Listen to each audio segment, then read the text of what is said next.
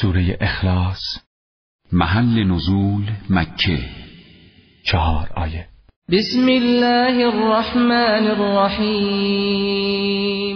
به نام خداوند نعمت بخشنده رحم گستر. قل هو الله احد الله الصمد.